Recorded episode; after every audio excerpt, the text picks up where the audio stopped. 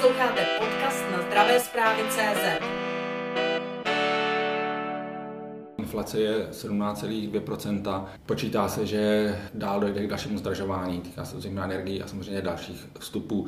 Jakým způsobem se to promítá do vašeho hospodáření? Tak inflace samozřejmě se do hospodaření prolíná v několika oblastech. Takové to běžné zdražení, co pocitujeme všichni, to znamená nákup při ceně potravin, protože v nemocnicích vaříme, poskytujeme v podstatě tyhle služby, tak tam třeba vidíme zdražení surovin, které dopadá na nás na všechny.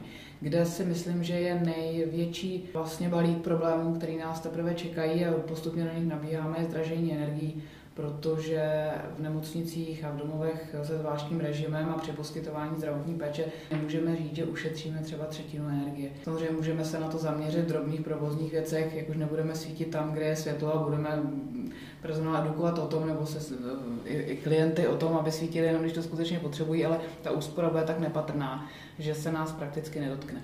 My jsme zařazení do kritické infrastruktury a počítáme i s tím, že bude vytvořený systém kompenzací právě pro podobná zařízení, která by se mohla samozřejmě dostat při současném trendu nárůstu cen energií do platební neschopnosti a do poměrně vážných finančních problémů, pokud tohle nebude řešené.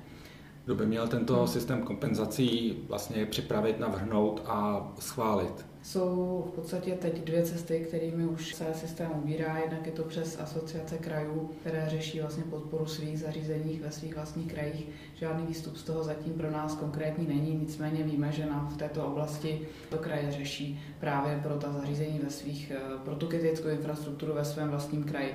A druhá vlastně část potom kompenzací, kde jsme ve spojení s Asociací českých a moravských nemocnic, kde se budeme chtít bavit o kompenzacích v rámci právě úhradové vyhlášky anebo speciálních dotačních titulů od Ministerstva zdravotnictví právě pro zdravotnická zařízení té malé a střední velikosti, kam eh, všechny ty naše zařízení patří. Ještě než se dostaneme k úhradové vyhlávce, dohodovacímu řízení, rád bych se vás zeptal, vzhledem k těm kompenzacím, nemáte problém s tím, že jste ryze soukromá společnost, přeci jenom mluvíte o krajích a městech, mnoho nemocnic je krajských městských. Konkrétní vlastně projekty, které by zatím směřovaly jenom k nějaké části toho spektra, to znamená k těm krajským nebo státním, tak zatím jsme se k tomu nedostali, protože my nevíme, jak konkrétně bude ta podpora postavená. Předpokládáme ale, že pokud má kraj svoji síť poskytovatelů, kterých jsou i naše zařízení eh, zařazena, tak eh, nemůžou být z těch dotačních titulů vyjmuty, protože v těch podmínkách fungujeme všichni ve stejných. Mohla byste mi říct konkrétní příklad té kompenzace, jak by mohla vypadat a případně kdybyste se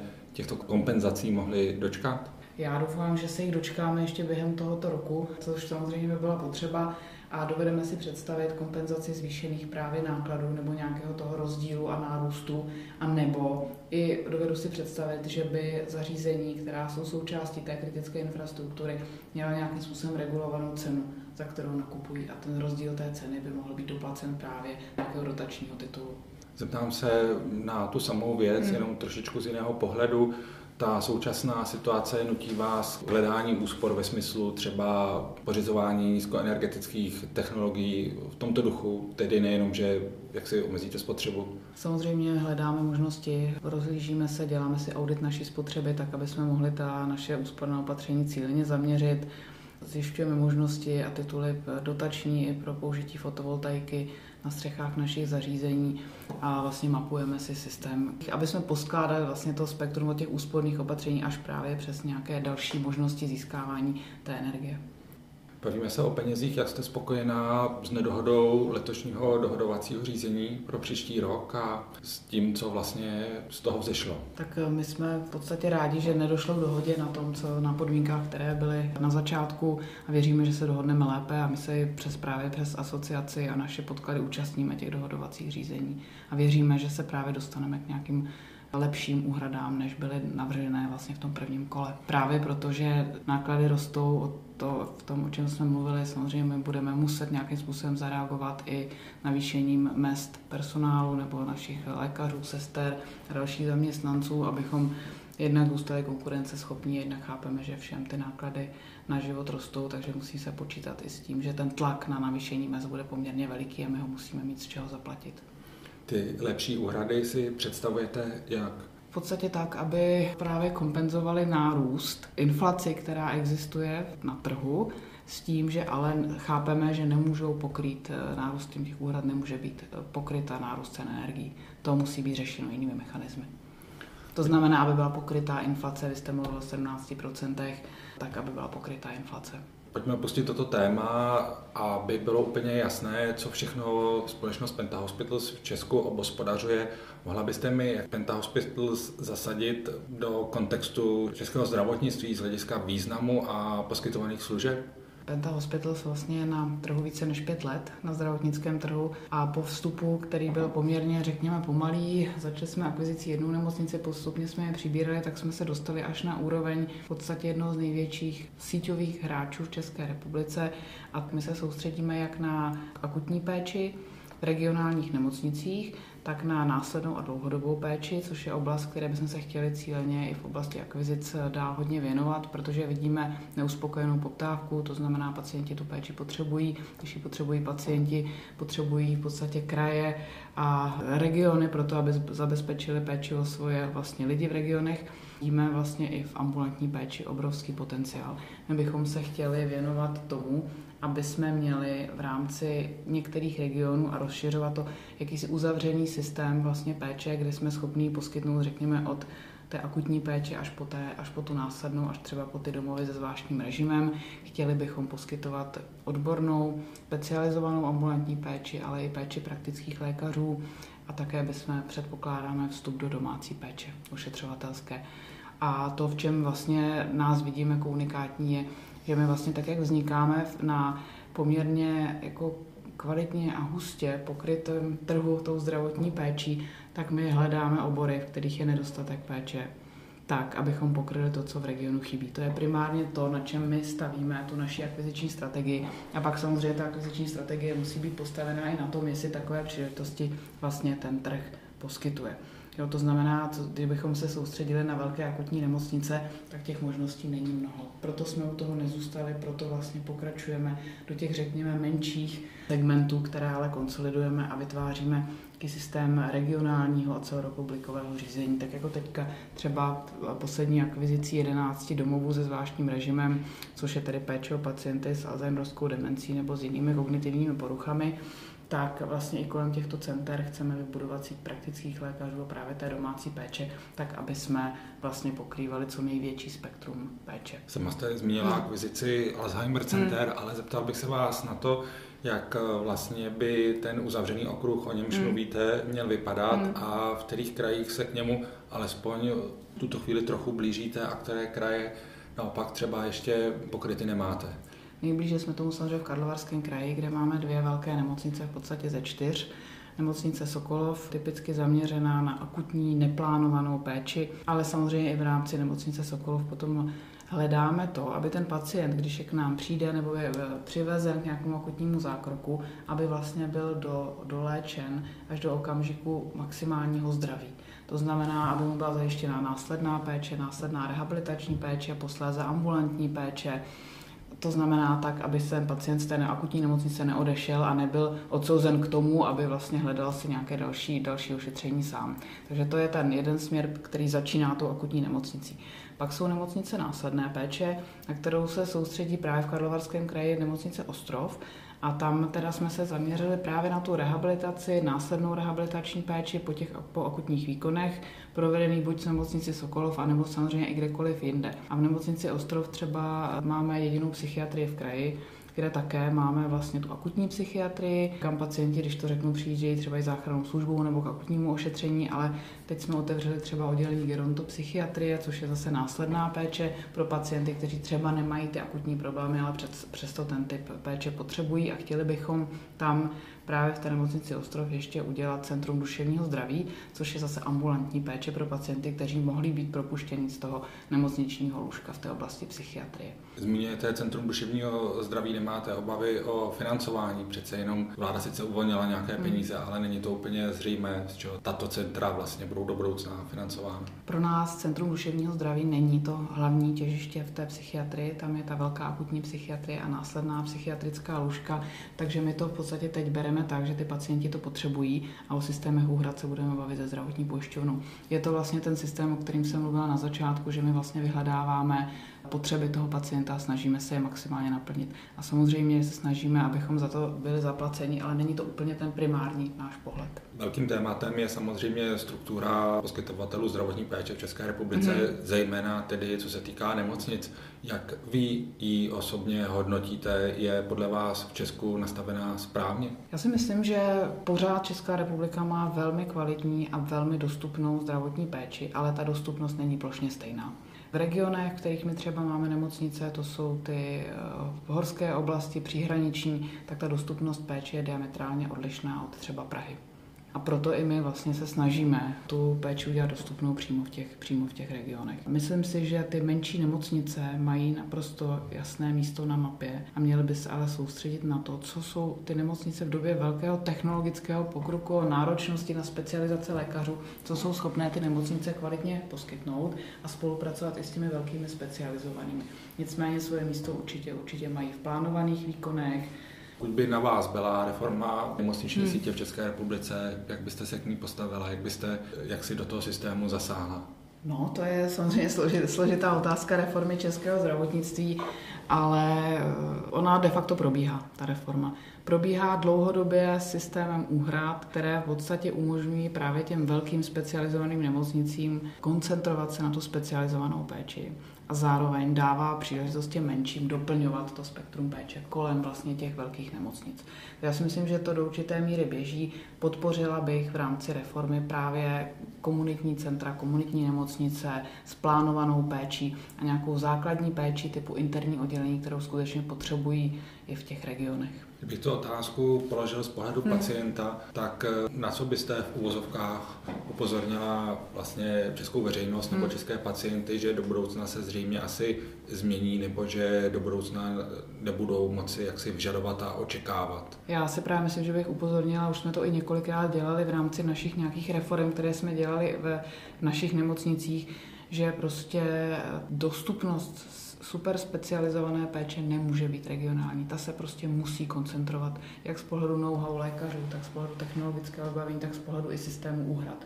Na druhou stranu to, co by měli očekávat, že budou mít dostupnou základní zdravotní péči v místě, kde bydlí, nebo na krát, poměrně krátkou dojezdovou zálenost, ale za specializovanou péči se prostě musíme naučit si dojet. Ono už se to taky ve velký čas, jako myslím si, že většina lidí už to přijala a pochopila. Jaký je rozdíl mezi tím vést fakultní nemocnici nebo městskou a krajskou nemocnici oproti tomu vést privátní nemocnici nebo privátní nemocnice? A zeptám se vás, takto je to velký rozdíl? Je a není.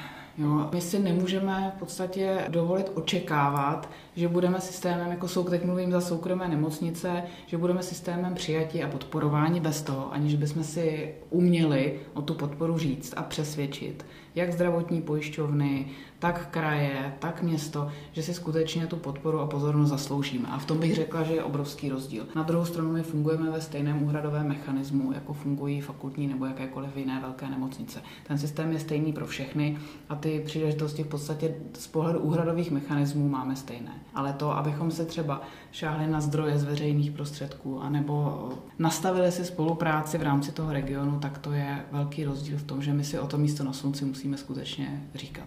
Má to i svoje pozitiva a to je to, že nás to skutečně neustále nutí o našich službách mluvit, daleko víc komunikovat s pacienty, protože my nepočítáme s tím, že někdo do naší nemocnice přijde jenom proto, že tam ta nemocnice stojí. My ty služby nabízíme, komunikujeme k veřejnosti, představujeme, proč k nám ten pacient může přijít jakou službu u nás dostane, co má očekávat. Takže my velmi výrazně, a řekla bych, že v tom je největší rozdíl, komunikujeme s tou pacientskou veřejností. Ten se váš, na, váš osobní názor a vlastně hmm. Náhled na to, co se stalo před několika lety, hmm. kdy stát uhradil za velké fakultní nemocnice několik miliard korun dlužných za léky. Vedete si představit, že třeba vy byste hospodařili s takovým dluhem a otázka, jestli to trošku není nekalá podpora. Mluvila jsem o stavu vlastně pacientů k těm soukromým nemocnicím rozdíl a druhý rozdíl je samozřejmě v tom, že my musíme velmi pečlivě plánovat, do čeho investujeme a musí nám to vít. Rozvojové aktivity si vlastně financujeme většinově sami, s výjimkou třeba Sokolské nemocnice, kde nás podporuje kraj v rozvoji stavebních investicích třeba do emergency nebo do akutního příjmu, tak si financujeme sami rozvojové projekty, musíme vědět, že co nakupujeme, musíme, budeme umět zaplatit, musíme vědět, že když někde nabízíme novou službu, takže v nějakém časovém horizontu, který si spočítáme, se nám ta investice vrátí. A to je obrovský rozdíl a myslím si, že doplácení, že ten systém je nastavený tak, že by to měl v podstatě umět ve směs každý, jo, kdo na tom trhu je a to, že někdo za někoho uhradí jeho provozní dluh, si myslím, že ten systém pokřivuje dlouhodobě. Vy jste nedávno nakoupili Alzheimer centra, že vlastně tam vidíte příležitost. Ale kdybych se vás dal na to, v kterých dalších oborech konkrétně vidíte příležitosti a pak ještě pod otázka, protože se ukazuje, že samozřejmě ty příležitosti vyhledávají další hmm. subjekty, jsou to pojišťovny a nebo třeba i penzijní fondy. To znamená, máte pocit, že na tom trhu dojde ke změnám a že tam přijdou hráči, kteří tam doteď nebyli aktivní? Naše teď momentální situace je, kdy my jsme se přiblížili k tři tisícům lůžkům v podstatě napříč celou Českou republikou tak ta výhoda těch síťových hráčů už je veliká, protože my v podstatě využíváme synergie, máme nastavené a teď nastavujeme v rámci těch nových zařízení nějaké procesy, postupy, zabýváme se kvalitou péče a tohle všechno vyžaduje poměrně velké know-how a zkušený tým lidí. Otvírání jednotlivých zařízení si myslím, že bude do budoucna velmi složité. Možná to půjde z nějaký speciální elitní jedno zařízení s nějakými 30 lůžky, ale myslím si, že ta příležitost pro síťové hráče je tady veliká. A je to i důvod, proč my jsme vlastně se tou cestou, se tou cestou vydali. A příležitostí na tom trhu je víc v tom, že bohužel, teda říkám, že bohužel s touto nemocí těch pacientů je, předpokládáme, že bude v času narůstat. Je tady neuspokojená poptávka, nemluvíme jenom o alzheimerovské demenci, ale my můžeme mluvit o řadě jiných vlastně chorob a poruch spojených s vysokým věkem, který budou prostě přibývat a péče v domácím prostředí není pro každého a myslím si, že když se nastaví péče dobře a kvalitně, tak pro tu rodinu je to asi lepší varianta. Chápu, že na tu hmm. věc koukáte z vašeho pohledu, hmm. ale týkáme se tady zdravotně sociálního hmm. pomezí. V některých zemích vlastně to funguje třeba tak, že ta ministerstva obospodaří obě dvě tyto služby u nás je to rozdělené, ta spolupráce mezi ministerstvem zdravotnictví a ministerstvem práce a sociální věcí dlouhodobě v minulosti nefungovala, možná se teď trochu zlepšila, ale zeptám se, máte pocit, že tady z hlediska toho, jakou vy máte zkušenost, že tady by stálo přijít s nějakými změnami, jak vlastně uchopit tu věc, která se prolíná zdravotní péče a sociální služby? Tak já si pamatuju diskuze dokonce o sloučení Ministerstva práce, sociálních věcí a Ministerstva zdravotnictví. To byla podstatě skončila dostracena právě proto, že se tam potkávají vlastně ty kompetence obou ministerstvech u jednoho pacienta nebo u jednoho klienta. Pro jedny je to klient, pro druhý je to pacient a pořád je to ten jeden člověk. To znamená, ale nevnímám teď v tom systému problém v tom, že by ta ministerstva nebo ty systémy spolu byly nekompatibilní. To, kde vnímám, je, že vlastně je do určité míry dvojí administrativa, dvojí standardy, které vy musíte potom skloubit do toho jednoho zařízení. Existují standardy sociální péče, to znamená, jak poskytuje tu sociální službu. A potom existují v podstatě standardy zdravotní péče, které zase hradí zdravotní pojišťovna a to všechno musíte skloubit v tom jednom zařízení.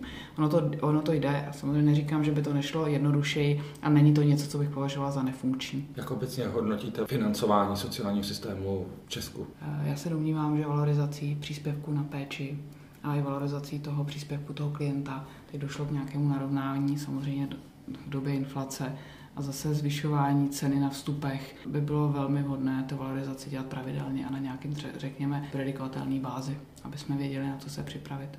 Ze zpráv, které publikujeme na zdravé zprávě hmm. CZ, vidíme, že stále investujete do rozvoje svých nemocnic hmm. nebo svých zařízení a zároveň máte celkem agresivní nebo celkem aktivní akviziční politiku. Hmm. Chtěl bych se vás tedy zeptat, jakým způsobem, zejména co se týká teda akvizic a investic, jakým způsobem to vlastně financujete, zda si třeba berete úvěry. Ptal bych se i na to, jaký máte rozpočet, s jakými penězi hmm. vlastně pracujete.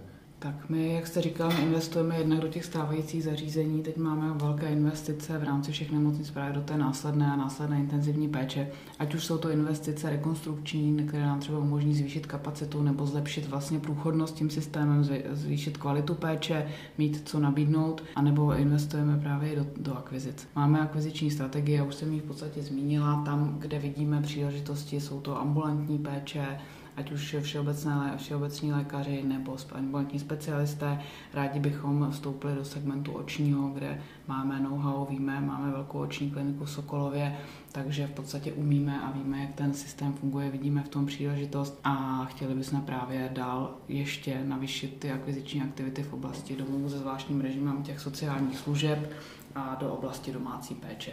Akviziční strategie do určité míry oportunistická, protože nemocnic na trhu není tolik, že bychom si mohli nějak vybírat. To znamená, tam, kde je nějaká příležitost, tak ji vždycky posoudíme.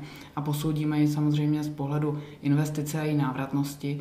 Bez toho to nejde, ale zároveň ji právě posoudíme z pohledu toho, jak zapadá do té, do té naší akviziční strategie, do těch pilířů který jsme si vlastně pro ten akviziční rozvoj stanovili. Jasné, ale stále bych se ještě tedy doptal na ty finance, jaký, mm-hmm. jakou roli v tom vašem rozhodování hraje financování, jestli tedy vzhledem k tomu, že máte za sebou silnou skupinu, když to zjednoduším, máte peněz dost, anebo naopak byť tedy říkáte, že musíte samozřejmě posuzovat návratnost, anebo tedy s jakým rozpočtem pracujete? Pracujeme tak, že naši akviziční strategii a i výšší investice si schvalujeme v podstatě s vlastníkem, s partnery Penty na roční bázi a pak máme nějakou dlouhodobou pětiletou strategii, kde my jsme jako Penta Hospitals Česká republika součástí strategie, respektive součástí holdingu Polsko, Česko, Slovensko a partneři uvolnili 200 milionů euro na investice do zdravotní a sociální péče v těchto třech zemích. A pak je každá příležitost individuálně, kterou my přineseme, právě posuzována z pohledu návratnosti, z pohledu, jak zapadá do strategie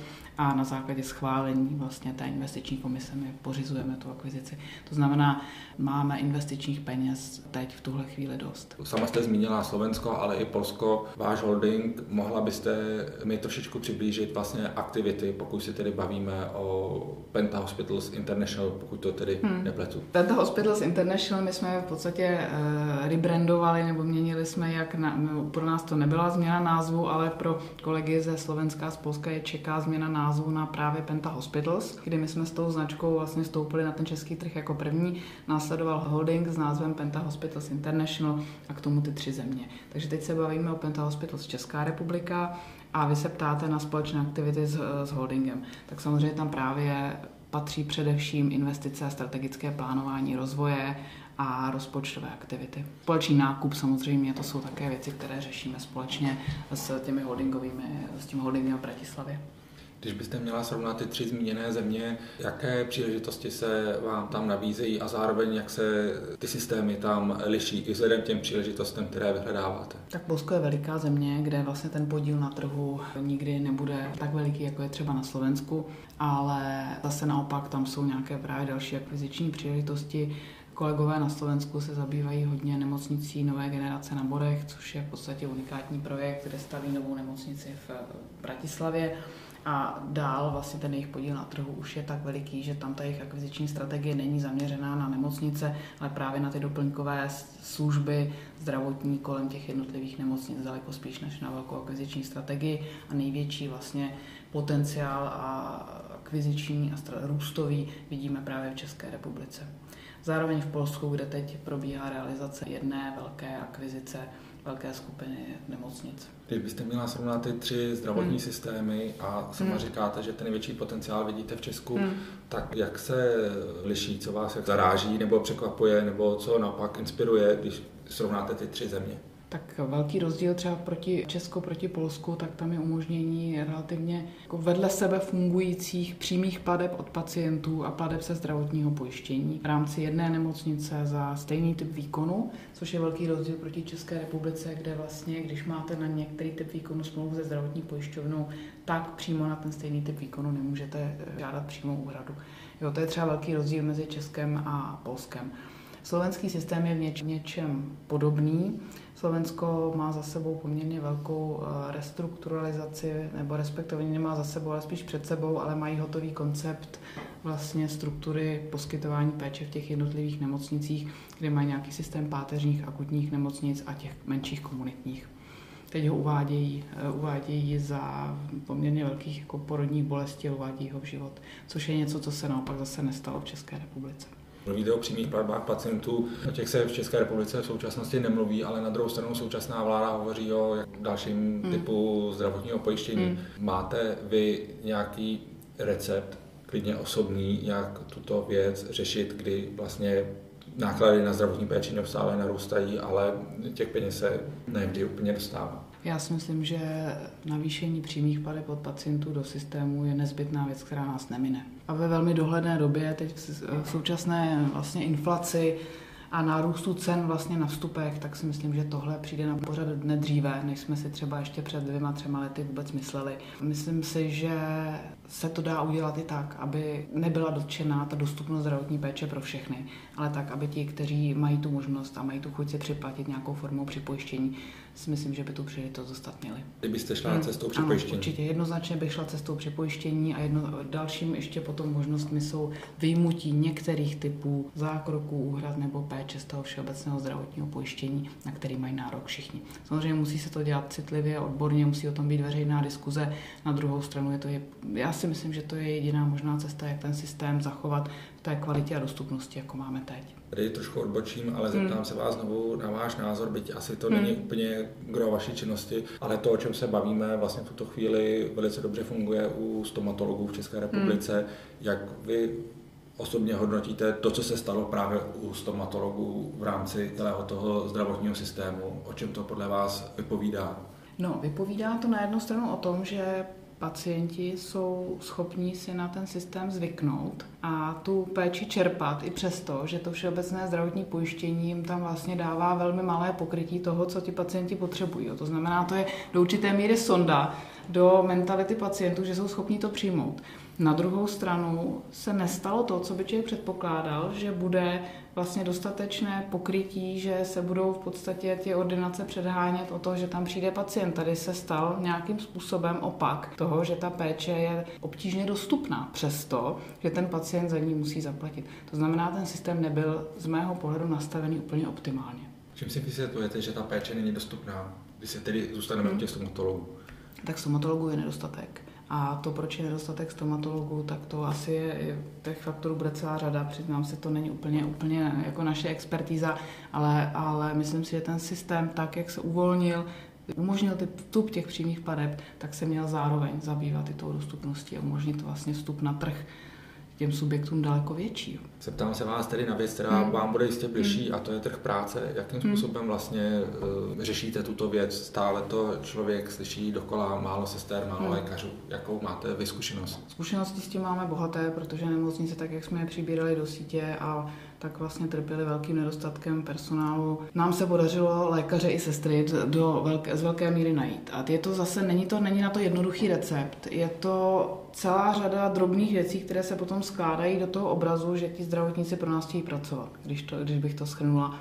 A je to od organizační kultury přes právě ty investice, protože zdravotníci chtějí pracovat v hezkém prostředí a vidí, že ten vlastník se skutečně stará eh, o tu svoji nemocnici, tak je jako jejich lojalita, jejich jako ochota přijít pro nás pracovat je mnohem větší. Samozřejmě přes finanční hodnocení, které nelze pominout, kdy my se snažíme být samozřejmě konkurenceschopní Snažíme se těm lidem umožnit si u nás vydělat víc peněz, když pracují dobře, což je možná nějaká konkurenční výhoda třeba proti těm krajským a státním nemocnicím, kde platí tarify, kde je vlastně hlavním kritériem, jestli ten člověk si vydělá víc nebo méně peněz, jsou odpracované roky a vlastně délka praxe, tak u nás vlastně se snažíme to udělat to odměňování férovější v tom, že ti dobří pracovníci si mohou vydělat víc ale nemůžu říct, že bychom jako neustále ne, nedobírali a ne, nesnažili se najít nové kolegy. Jo. Je, to, je to prostě jednak tím, že máme rozvojové projekty a na jedno otevřené oddělení třeba potřebujete až 20 sester. Jo. Takže otvíráte nové pracoviště, víte, že pacienti ho potřebují, máte smlouvu s pojišťovnou, máte vybudované, ale zároveň to, co je naprosto zásadně klíčové, že tam budou pracovat kvalitní lidi a že jich budete mít dost. Znamená, my s tím máme obrovské zkušenosti s hledáním na trhu práce, s motivacemi lidí a je to, je to něco, co je náš každodenní chleba. Těch lidí prostě dost není. Nám se podařilo před nějakými třema lety uh, si vytvořit systém zapracování a vlastně získávání pracovníků právě z Ukrajiny. A osvědčilo se to relativně dobře. Teď ten celý ten trh práce je, se úplně změnil tím, že vlastně válkou na Ukrajině a jejími dopady zdravotníkům z Ukrajiny se otevřela celá Evropa, vlastně otevřely jim hranice, to znamená, ti lidé třeba odchází, To znamená, je to nekončící proces, který se musíme pořád přizpůsobovat vlastně tomu, co ten trh nám umožňuje. A to hmm. správně, že vaši zdravotníci z Ukrajiny odcházejí do Stalo se nám, to je, to je to teď něco, co, čemu čelíme v poslední době. Nebyli jsme na to zvyklí, byli u nás spokojení, byli u nás zapracovaní a teď, jak jim otevřeli okolní země hranice, tak oni zase za výdělkem nebo za jinými podmínkami prostě odcházejí i dál. Sledujte zdravé zprávy CZ.